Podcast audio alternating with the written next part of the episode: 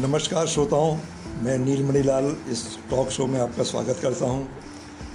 आज हम लोग एक विशेष अतिथि से बात करेंगे और बात होगी थोड़ी आध्यात्मिक, थोड़ी धार्मिक और थोड़ी संगीत के पहलू पर कि कैसे इन तीनों का एक बहुत ही अनोखा मिश्रण हमारे सामने आया है और किस तरीके से धर्म, अध्यात्म, संगीत और सामाजिक पहलू को जोड़ के एक नई दिशा में हम जा सकते हैं और कैसे इसका उदाहरण हमारे सामने प्रस्तुत किया है, एक बहुत ही नामचीन शख्सियत ने।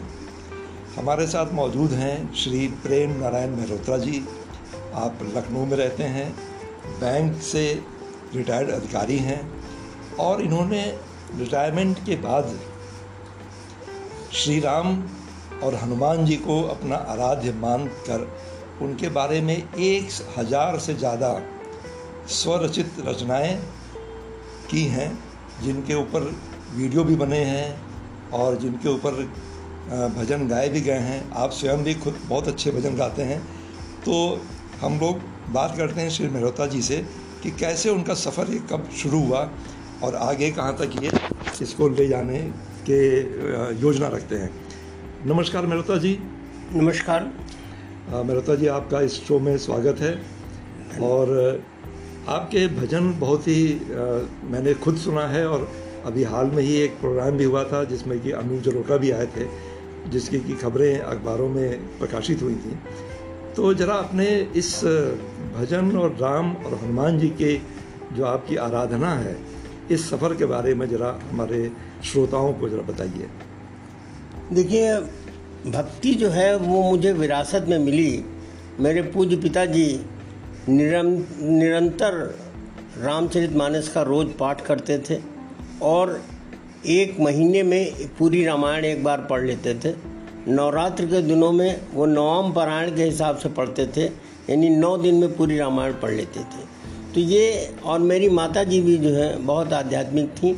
तो भक्ति मुझे एक तरह से हेरिडेटरी करेक्टर के रूप में मिली लेकिन मेरी भक्ति कब बढ़ी और कैसे बढ़ी वो मैं थोड़ा बताना चाहूँगा। जी। मैं बैंक में सर्विस करता था बहुत ज़्यादा मैं आध्यात्मिक मेरा रुझान नहीं था पहले लेकिन 97 में मैंने गुरु दीक्षा ली और उसके बाद 98 ऑनवर्ड जो है मेरा इसमें रुझान काफ़ी बढ़ा। और जिनसे मैंने दीक्षा ली थी उन्होंने कहा था कि जो भी लोग दीक्षा लें उन्हें कम से कम एक हफ़्ते मौन साधना करनी चाहिए। तो मैंने उस, उसको पालन करने के लिए मैं एक हफ़्ते के लिए मौन साधना करने आगरे में एक मौन मंदिर में बैठा और वहाँ मैंने एक हफ़्ते तक मौन साधना की। किसी से बोलना नहीं किसी से चलना नहीं और सिर्फ़ अपना आध्यात्मिक किताबों को पढ़ना और माला से अपना जप करना ये मेरा नियम था दिन भर का। सेवादार जो है वो विंडो पे खाना रख जाता था और बजा, बता देता था और मैं खाना उठा खा लेता था, बर्तन साफ़ करके वहाँ रख देता था। तो एक हफ़्ते मैंने पूरी जो साधना की, एक हफ़्ते पूरी जो साधना की, उसके बाद जिस दिन मुझे अपना मौन व्रत तोड़ना था तो मैंने ईश्वर से प्रार्थना की कि कुछ ऐसी कृपा कीजिए कि आपकी महिमा का गुणगान कर सकूँ। और नीलमणि जी पंद्रह मिनट में जो भाव मेरे मन में आए उनको मैंने लिपिबद्ध किया और उसी समय मैंने दो भजन वहाँ पर लिखे मेहरोधा जी यहाँ पे एक प्रश्न आपसे मैं पूछना चाहूँगा हम्म। कि ये वाक्य जो आपके साथ हुआ हम्म। ये किस वर्ष की बात है और तब आप कहाँ पे थे मैं ये 99 की बात है और मैं तब लखनऊ में था सर्विस में था एलएचओ में पोस्टेड था और मैं एक हफ़्ते की छुट्टी लेकर वहाँ गया था और जब मैंने प्रार्थना की तो तुरंत जो भाव आए, मैंने उनको लिपिबद्ध किया और दो भजन उसी समय लिख गए। और तब से माँ शारदे की कृपा मेरे ऊपर निरंतर बरस रही है और मेरी लेखनी से भजन प्रवाहित हो रहे हैं। मेहता जी अगर आपको वो भजन याद हो तो चंद लाइनें उन भजनों की जरा हमारे दर्श, श्रोताओं को सुनाइए।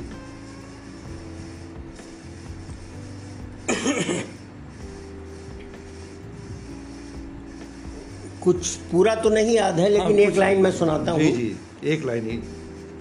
प्रभु जो भाव देते हो उन्हें लिपबद्ध करता हूँ। न मैं कवि हूँ न गायक हूँ समर्पण व्यक्त करता हूँ। प्रभु जो भाव देते हो उन्हें लिपिबद्ध करता हूँ। इसी तरह से बहुत खूब, भजन बनने जी जी। अच्छा ये मरुता जी ये थोड़ा सा बताइए कि आपने जो एक हज़ार रचनाएँ की हैं ये विगत कितने वर्षों में आपने की जी। 99 से मैंने लिखना शुरू किया। और तब से निरंतर मेरी लेखनी में माँ शारदे कृपा कर रही हैं और मैं लिख रहा हूँ। और जब वो भाव देती हैं, या ईश्वर भाव देता है, मेरे आराध्य हनुमान जी भाव देते हैं, मैं तुरंत बैठ कर के लिखने लगता हूँ और लिखता तभी हूँ जब ईश्वर भाव देता है। तो उससे मेरे भजन जो हैं, सब स्वरबद्ध रूप में लिखे जाते हैं।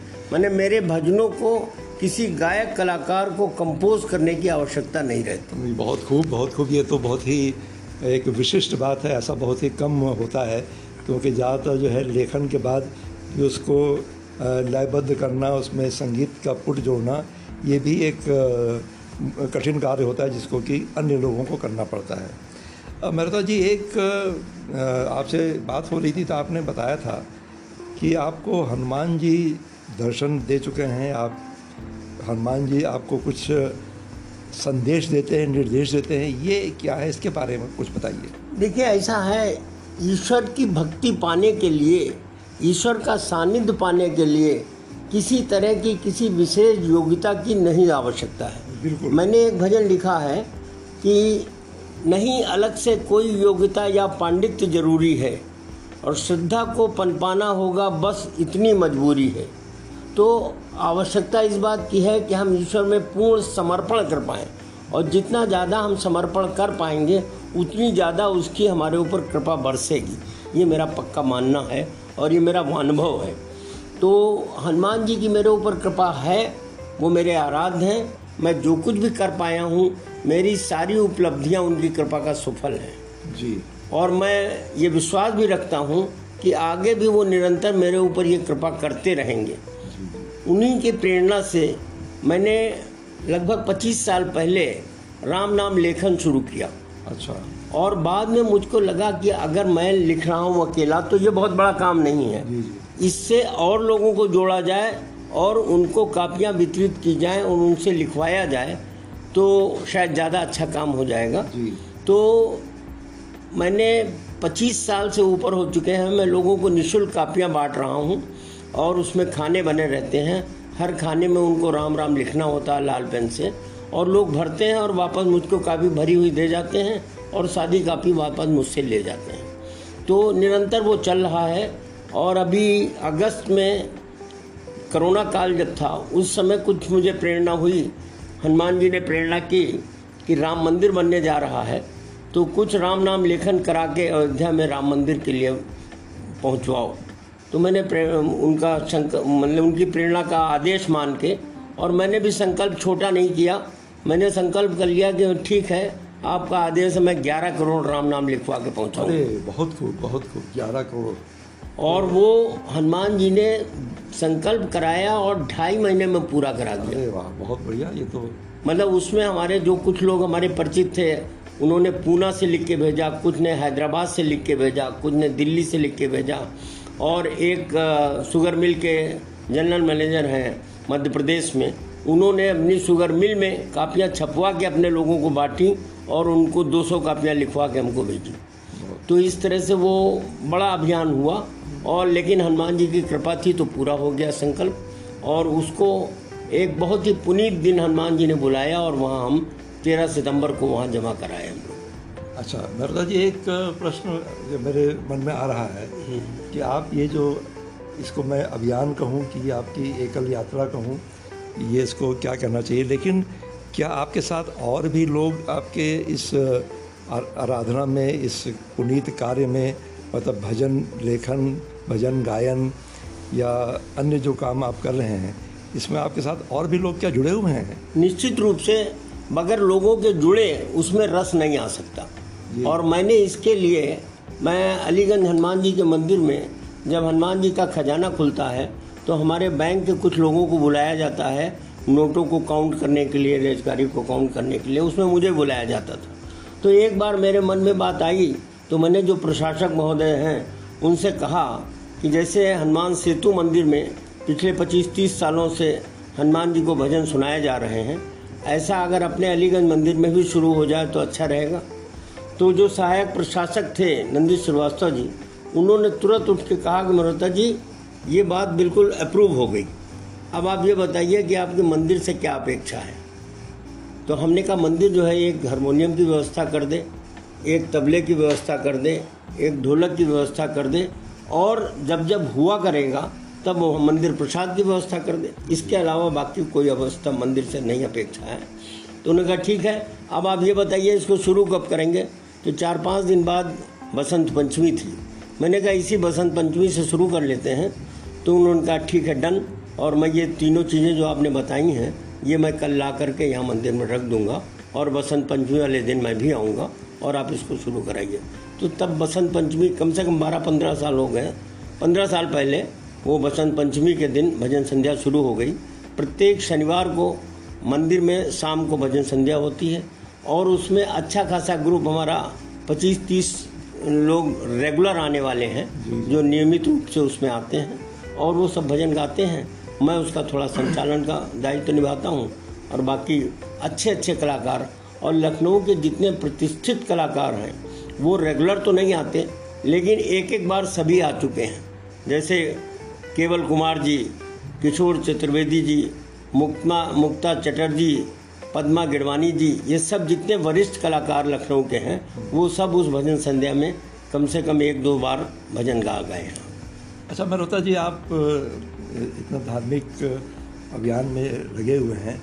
एक प्रश्न मेरे मन में आ रहा है आ, मैं जानना चाहूँगा ये मेरा एक जिज्ञासा है कि जिस तरह से हमारा समाज जिस दिशा में जा रहा है तमाम अच्छी चीज़ें भी हो रही हैं और ख़राब चीज़ें भी हो रही हैं।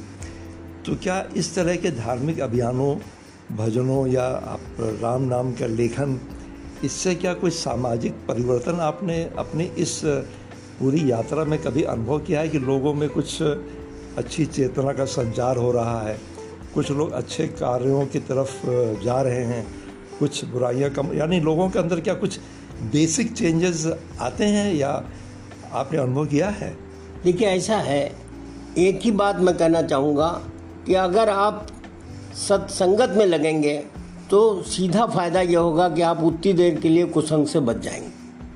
जितनी देर आप सत्संग में रहेंगे, उतनी देर तो कम से कम आप कुसंग से बच ही जाएँगे। और इसी भाव को लेकर के मुझे एक बार एक बहुत ही अज़ीज़ से मिलने जेल में जाने की बात आई। मैं बड़ा दुखी था सुबह से कि बताइए, आप जेल में भी मतलब मुझे जाना पड़ रहा है मिलने के लिए। तो हमारे हम, आराध्य हनुमान जी ने मुझे प्रेरणा की कि प्रेम इसमें दुख की कोई बात नहीं है। ये दुनिया है, इसमें इस तरह की सब बातें होंगी। अब तुम उस दुख के माहौल में से अच्छा क्या निकाल सकते हो? ये सोचने की आवश्यकता है। और मुझको उनका इशारा समझ में आ गया। और मेरे पास राम राम की कापियाँ, चूँकि मैं वितरित करता हूँ तो हमेशा स्टॉक में रहती हैं। मैंने सौ कापियों का एक बंडल तुरंत अपने ऊपर स्टॉक से उठाया और कार में रखा और मैं जेल चला गया। वहाँ पर जो मिलने की प्रक्रिया थी वो पूरी करने के बाद मैं डिप्टी जेलर जो वहाँ पर व्यवस्था देख रहे थे, उनसे मैं मिला और मैंने कहा, मैं ये कापियाँ लाया हूँ। और मेरी इच्छा ये है कि इनको आप जो आदर्श कारागार में बंदी हैं, उनमें बंटवा दीजिए। और वो अगर लिखेंगे तो ये मेरा विश्वास है कि वो जब भी यहाँ से छूट के जाएँगे, चाहे वो कत्ल के मुकदमे में ही यहाँ पर बंदी हों, लेकिन जब यहाँ से छूट के जाएँगे तो उनकी मनोवृत्ति में कुछ ना कुछ परिवर्तन ज़रूर आएगा, ऐसा मेरा मानना है। तो जेलर ने भी हमारी बात से सहमत व्यक्त की और एक कैदी को कहा कि ये कापियाँ अंदर बंटवा दीजिए और जब लोग लिख लें, तब उनको कलेक्ट कर लीजिएगा और मेहता जी का नंबर रख लीजिए। इनको खबर कर देंगे तो ये नई कापियाँ दे जाएँगे और ये भरी हुई ले जाएँगे। और वो निरंतर, मेरा ख्याल छः साल से ऊपर हो चुका है और वो लेखन वहाँ पर आदर्श कारागार में अभी भी चल रहा है। चलिए, ये तो बहुत ही अच्छी बात आपने बताई कि कैदियों में एक इस तरीके के काम के ज़रिए मतलब राम नाम लिखने के ज़रिए ही कम से कम कुछ आध्यात्मिक सुधार और कुछ उनमें ज़रूर बदलाव आता होगा, ऐसा मेरा विश्वास है। मेहता जी, ये बताइए कि आप भजन आपने एक हज़ार से ज़्यादा आपने रचनाएँ लिखी हैं तो हमारे श्रोता ये ज़रूर सुनना चाहेंगे कि आप कोई एक अपनी पसंद का जो आप जिसको कि आप अपने सर्वोच्च प्राथमिकता रखते हो या सबसे आपका जो पसंदीदा भजन हो, उसकी कुछ लाइनें अवश्य सुनाइए। देखिए, हनुमान जी मेरे आराध्य हैं और मैंने बहुत सालों से मेरी ये इच्छा थी कि मैं सुंदरकांड को अपने भजनों में समाहित करूँ। लेकिन सुंदरकांड की कथा ज़रा बड़ी है और मैं छोटे छोटे भजन लिखता हूँ। इसलिए मैं उसको लिख नहीं पा रहा था। लेकिन चार पाँच साल पहले एक बार मेरी सुबह चार बजे नींद खुल गई। यूजुअली मैं पाँच बजे उठता हूँ। मैंने घड़ी देखी, चार बजा है तो मैंने कहा, अभी थोड़ी देर और सोते हैं। मैं थोड़ी देर लेटा रहा, लेकिन मुझे पंद्रह मिनट तक नींद नहीं आई। जब पंद्रह मिनट तक नींद नहीं आई तो मुझको लगा कि हनुमान जी कुछ लिखवाना चाहते हैं, और मैं तुरंत पेन पैड लेकर के मेज पर बैठ गया, और मैंने सोचा कि हनुमान जी की महिमा का ही एक भजन लिखा जाए। और मैंने वो भजन लिखा और जब लिख करके पूरा किया और दोबारा अपने आप जब उसको पढ़ा तो मैंने देखा कि हनुमान जी ने उसी क्रम में लिखवाया है जिस क्रम में सुंदरकांड की कथा है। तो मैं एकदम गदगद हो गया कि हनुमान जी ने मेरे मन की जो इच्छा थी चार पाँच साल से सोई पड़ी थी उसको पहचान करके आज मेरी ये इच्छा पूरी कर दी है। तो उस समय तो मेरा मॉर्निंग वॉक में टहलने का टाइम हो गया था।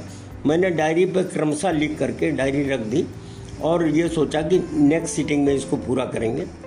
एक दिन के गैप के बाद मैं नाश्ता करने के बाद बैठा मेज पे और मात्र 40-45 मिनट में हनुमान जी ने 12 मुक्तक और लिखा करके सुंदरकांड की पूरी कथा को उसमें समाहित कर दिया। तो इस तरह से 15 मुक्तक में पूरा वो सुंदरकांड का सार जो है वो समाहित हो गया। तो एक दो मुझ तक जरा सुनाइए। हाँ उसी में के मैं आपको दो एक मुक्तक सुना देता हूँ।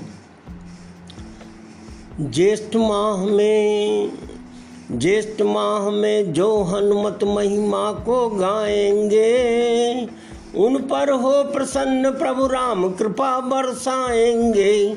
बोलो राम बोलो राम बोलो राम।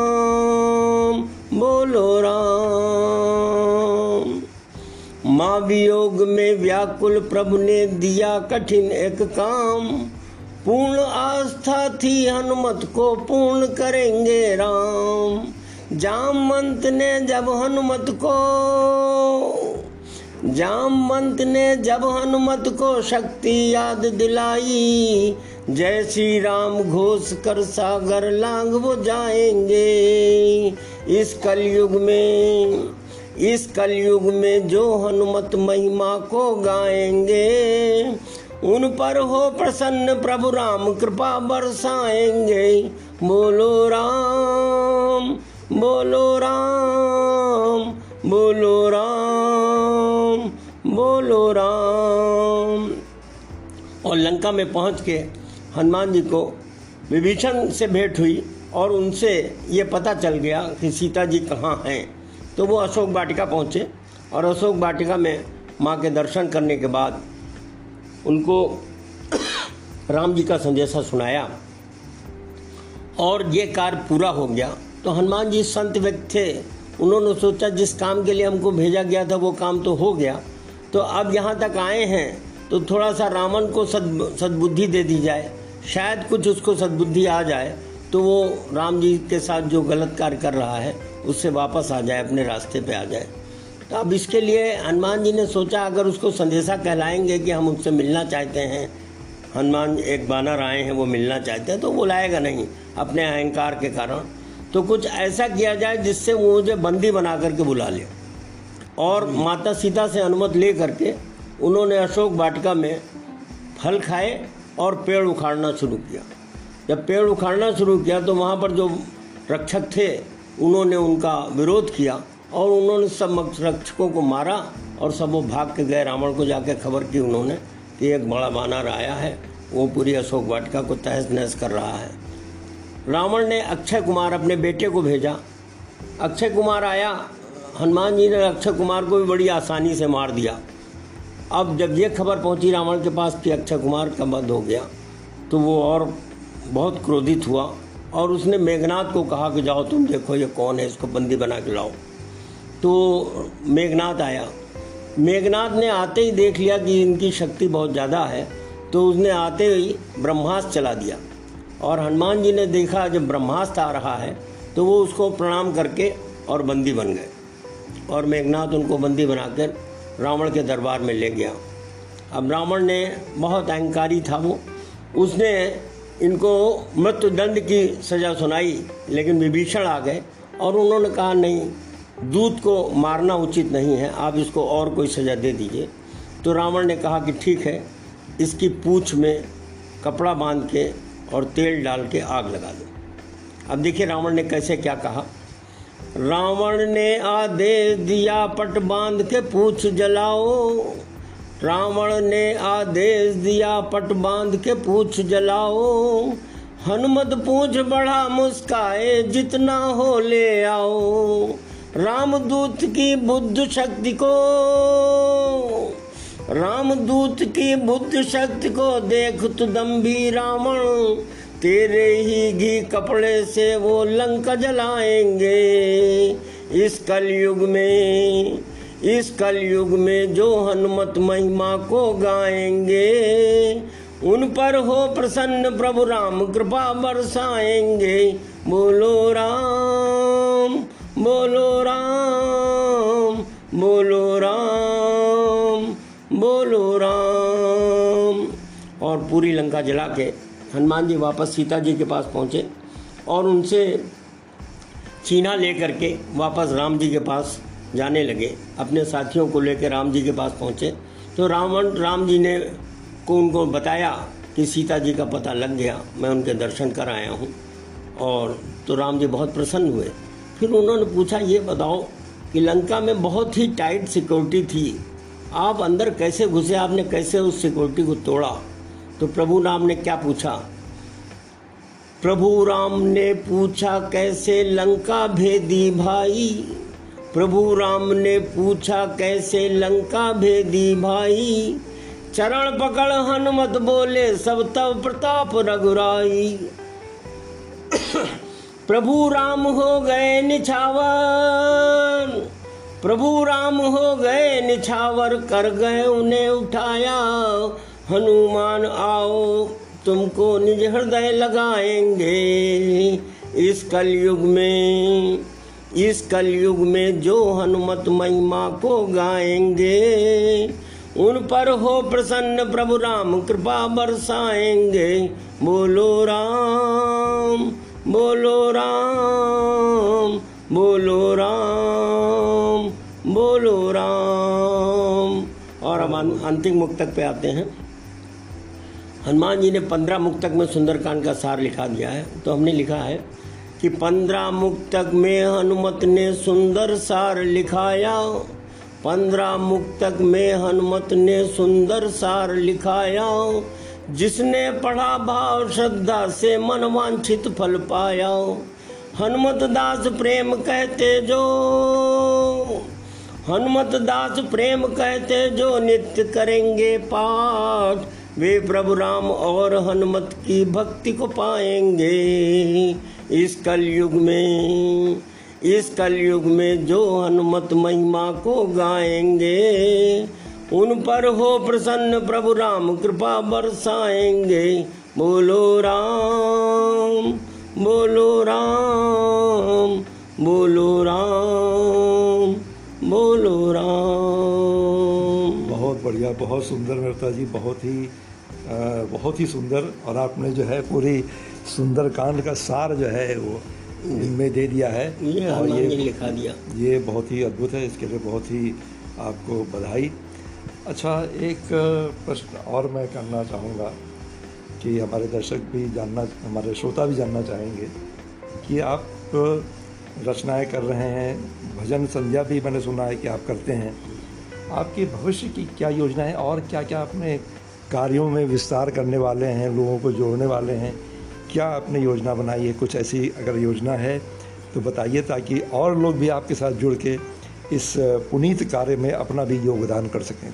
हाँ मतलब दो तीन साल पहले मेरे मन में आया कि नवोदित कलाकारों को एक अच्छा मंच प्रोवाइड करना चाहिए, जिससे कि कोरोना काल में उस समय भजन संध्याएँ नहीं हो पा रही थी। तो लोगों को अपनी चीज़ को प्रस्तुत करने का अवसर नहीं मिल रहा था। तो उस समय हमने एक हनुमत कृपा कला साहित्य मंच बनाया और उस पर ऑनलाइन प्रेजेंटेशन लोगों के करवाए, बहुत लोगों को करवाए और उसमें उनको अपने घर से बैठ कर के भजन गाना था और वो हम उसको लाइव ब्रॉडकास्ट करते थे और ये पूरी दुनिया में देखे जा रहे थे। और बहुत ही अच्छा रहा ये और इसमें अब तक मेरा ख्याल पचास से ज़्यादा लोगों की प्रस्तुतियाँ हो चुकी हैं। और कोरोना काल ख़त्म होने के बाद थोड़ा गति में रुकावट आई है क्योंकि अब लाइव प्रेजेंटेशन होने लग गई हैं लोगों की भजन संध्याएँ होने लग गई हैं तो अब उनको व्यस्तता ज़्यादा है। लेकिन जब कोरोना काल में ये हमारी हर हफ़्ते में एक दो भजन संध्याएँ होती थी और उनमें जो कलाकार प्रस्तुति देते थे उनको हम हनुमत कृपा कला साहित्य मंच की तरफ़ से मतलब उत्कृष्ट गायन का सम्मान का एक सर्टिफिकेट देते थे। और बाद में उसको हमने अनूप जरोटा जी से निवेदन किया कि जिन लोगों ने अच्छी प्रस्तुति दी है, मैं चाहता हूँ उनको आपके हाथ से सर्टिफिकेट दिला दूँ। तो उनका कोई दिक्कत नहीं है। मैं जब लखनऊ आऊँ तो आपको बता दूँगा और आप उनमें जितने लोगों को बुला सकते हैं, बुला लीजिए, उनको दे देंगे।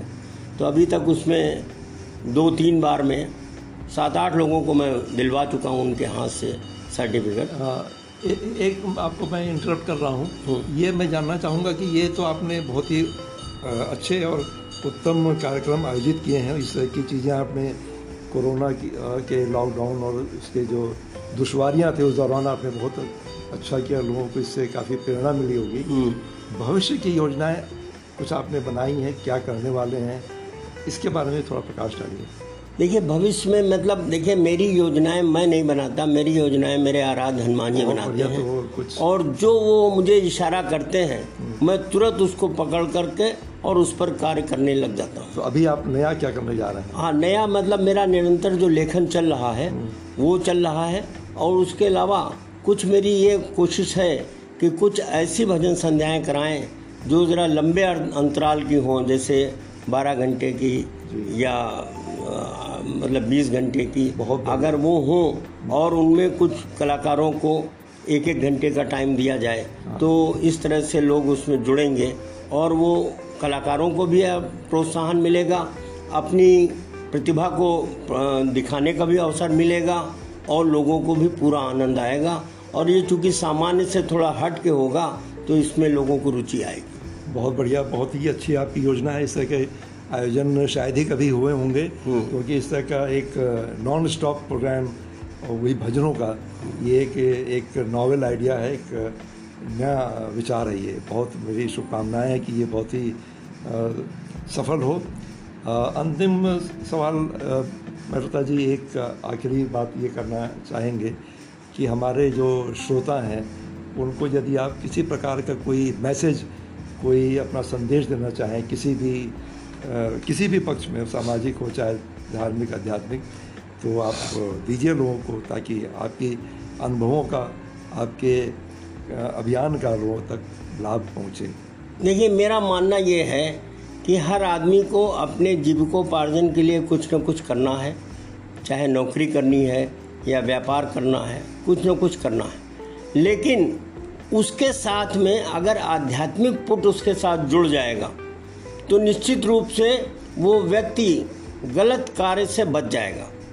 मतलब अगर कोई, मान लीजिए पुलिस में दरोगा भी है, वो भी थोड़ा आध्यात्मिक रुझान उसका बन गया, और कभी कदा वो इस तरह के भजन संध्या में, भगवान के भजनों को सुनने में उसको रुचि आने लग गई, खुद से रुचि आने लग गई तो निश्चित रूप से वो जो गलत तरीके से पैसा कमा रहा है वो उससे थोड़ा बहुत बचेगा ज़रूर। ऐसा मेरा मानना है। और मैंने कुछ भजन इस तरह के लिखे भी हैं। चलिए बहुत बढ़िया। और आपने बहुत अच्छी अच्छा संदेश दिया कि जिस तरह के आध्यात्मिक और धार्मिक गतिविधियों में अगर हम सम्मिलित होंगे तो कहीं ना कहीं हमारे अंदर बदलाव ज़रूर आएगा। ऐसा आपका विश्वास है और ये बहुत ही अच्छी बात आपने बताई। आपसे मिल के बहुत ही अच्छा लगा। आपने बहुत ही नई बातें बताई लोगों को इनसे ज़रूर प्रेरणा मिलेगी।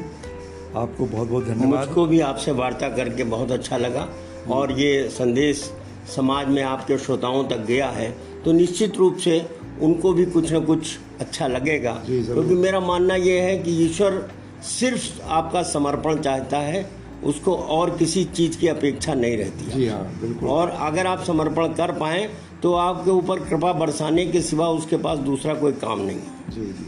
हरिओम। जी बहुत बहुत धन्यवाद मेहता जी नमस्कार। नमस्कार। फिर आपसे मुलाकात होगी और किसी नए विषय पर आपसे चर्चा करेंगे। धन्यवाद। नमस्कार नमस्कार।